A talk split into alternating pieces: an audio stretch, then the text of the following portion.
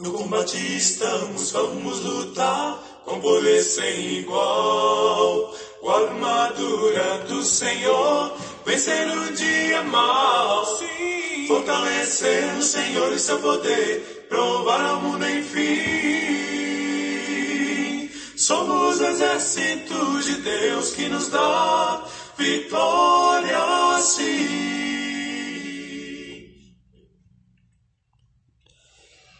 Olá, irmãos e amigos. Estamos juntos mais uma vez para o nosso café com Deus. Meu nome é Edivaldo José e hoje gostaria de compartilhar mais uma meditação baseada no livro de Provérbios, capítulo 11, versos 12 ao 16. Assim diz a palavra do Senhor.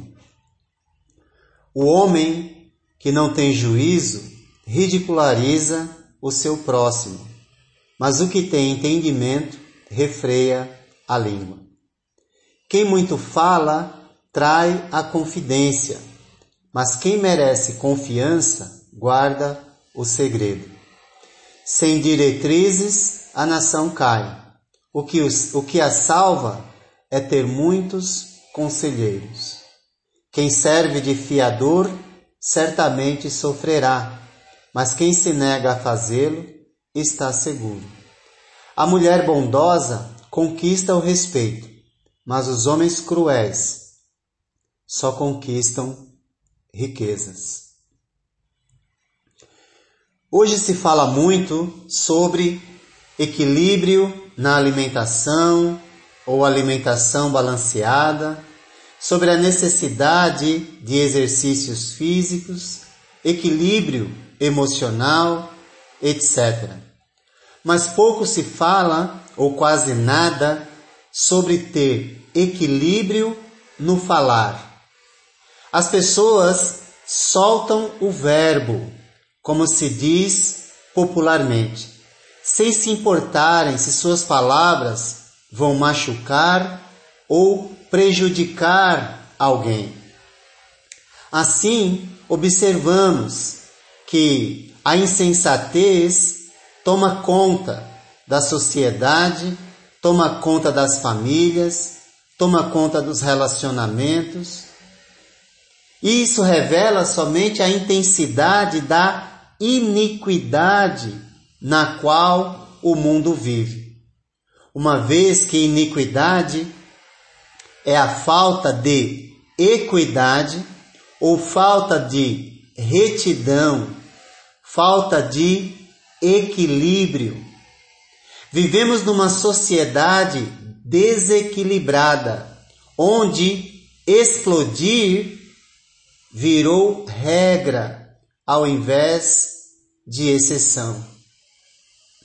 Por isso o provérbio nos lembra: o homem que não tem juízo ridiculariza o seu próximo mas o que tem entendimento refreia a língua. Ou seja, nós precisamos colocar um freio na nossa própria boca para não falar sem pensar. O verso 12 declara a insensatez de quem despreza abertamente os outros. O sábio em sua sabedoria e bom senso, conserva para si mesmo os seus pensamentos. E suas palavras, quando saem, é para edificar e não para destruir. Enquanto que o louco, o sem juízo, não se importa se suas palavras vão machucar ou destruir ou ridicularizar a vida de alguém. Tenhamos equilíbrio na alimentação, isso é bom, mas que apliquemos o mesmo princípio nas palavras. Se não vai edificar, não fale. Antes de incluir qualquer palavra ou assunto numa conversa, é bom perguntar: isso vai ajudar? Vai edificar, trará harmonia para os envolvidos, Vai valorizar as pessoas? Se não vai, se não disser sim a essas, essas respostas, então não fale, fique quieto, reprima o mal que há em você. O verso 13 exibe outro aspecto da iniquidade, que se dá pelo falar. Pois quem muito fala, diz o verso 13, trai a confidência. Ou seja, nos torna indignos de confiança e ele contrasta com o homem fiel de espírito, dizendo: Mas quem merece confiança guarda o segredo. Isto é, alguém que é absolutamente digno da confiança do outro. Certamente alguém que vive de forma equilibrada no falar e só fala para edificar só fala para ajudar e deste modo se torna digno da confiança dos outros. O verso 14 nos lembra que sem diretrizes a nação cai. O que a salva é ter muitos conselheiros. Certamente o governo, a, a nação, a sociedade é reflexo do indivíduo. É reflexo das famílias que ou são controladas pelo afoitismo, pelo afoito, não pensam, simplesmente falam, ou são controladas pelo equilíbrio no falar. E certamente isso afeta a sociedade, isso afeta a nação, isso afeta o governo, isso afeta todos os ramos da sociedade. O verso 14 fala sobre a importância de se ter bons conselheiros ao redor de si, especialmente no governo aqui. No bom uso das palavras, a segurança. Portanto, é importante aceitar avisos de quem tem experiência e bom senso. Certamente, o natural seria que as pessoas mais velhas fossem bons conselheiros.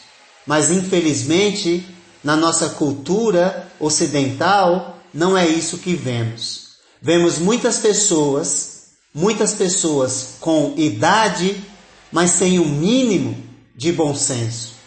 E isso falo com tristeza, pois nós ocidentais precisamos aprender muito com os orientais, que em sua maioria, aqueles que são mais velhos e são respeitados, são respeitados por sua experiência, bom senso e sabedoria. Esse é o natural. Mas infelizmente parece que no Ocidente isso não é verdade. Falo isso com tristeza e não, com, não falo com prazer, pois esse seria o natural. Isso também se aplica ou deve se aplicar em nosso cotidiano. É bom estar rodeados de pessoas cujas palavras nos aproximam do bom senso, do equilíbrio e, sobretudo, de Deus. O verso 15, embora pareça estar fora do contexto, percebemos que ele está completamente, completamente dentro daquilo que falamos ou deixamos de falar, ou da nossa precipitação no falar. Pois ele diz: quem serve de fiador certamente sofrerá, mas quem se nega a fazê-lo está seguro. Porque o verso 15 trata da fiança, o alerta é a respeito da precipitação em assumir algo que não tenha condições de honrar. Por isso há sofrimento. Do mesmo modo que não devemos ser precipitados nas palavras, não devemos ser precipitados em assumir compromisso que não podemos honrar. pois é isso que significa ser fiador. E fazemos isso por meio das palavras. Portanto, não se precipite nas palavras em assumir compromisso que você não pode honrar. E por fim, o verso 16 nos diz: a mulher bondosa conquista o respeito, mas os homens cruéis só conquistam riquezas. Também tem a ver com o falar, ou a precipitação no falar, no agir, em relação aos relacionamentos ou em relação ao cotidiano. O verso 16 contém uma comparação de uma mulher graciosa cuja atitude bondosa, certamente acompanhado de palavras honrosas, trazem respeito. Obtém, ela obtém e conserva renome, respeito entre as pessoas, porque certamente fala de modo adequado. Tão certamente como os homens violentos, que só conquistam riquezas a qualquer custo, sem se importarem com as palavras que usam em seu dia a dia. Se vai prejudicar alguém ou não, poucos se importam. E com isso, não merecem o mínimo de respeito de ninguém.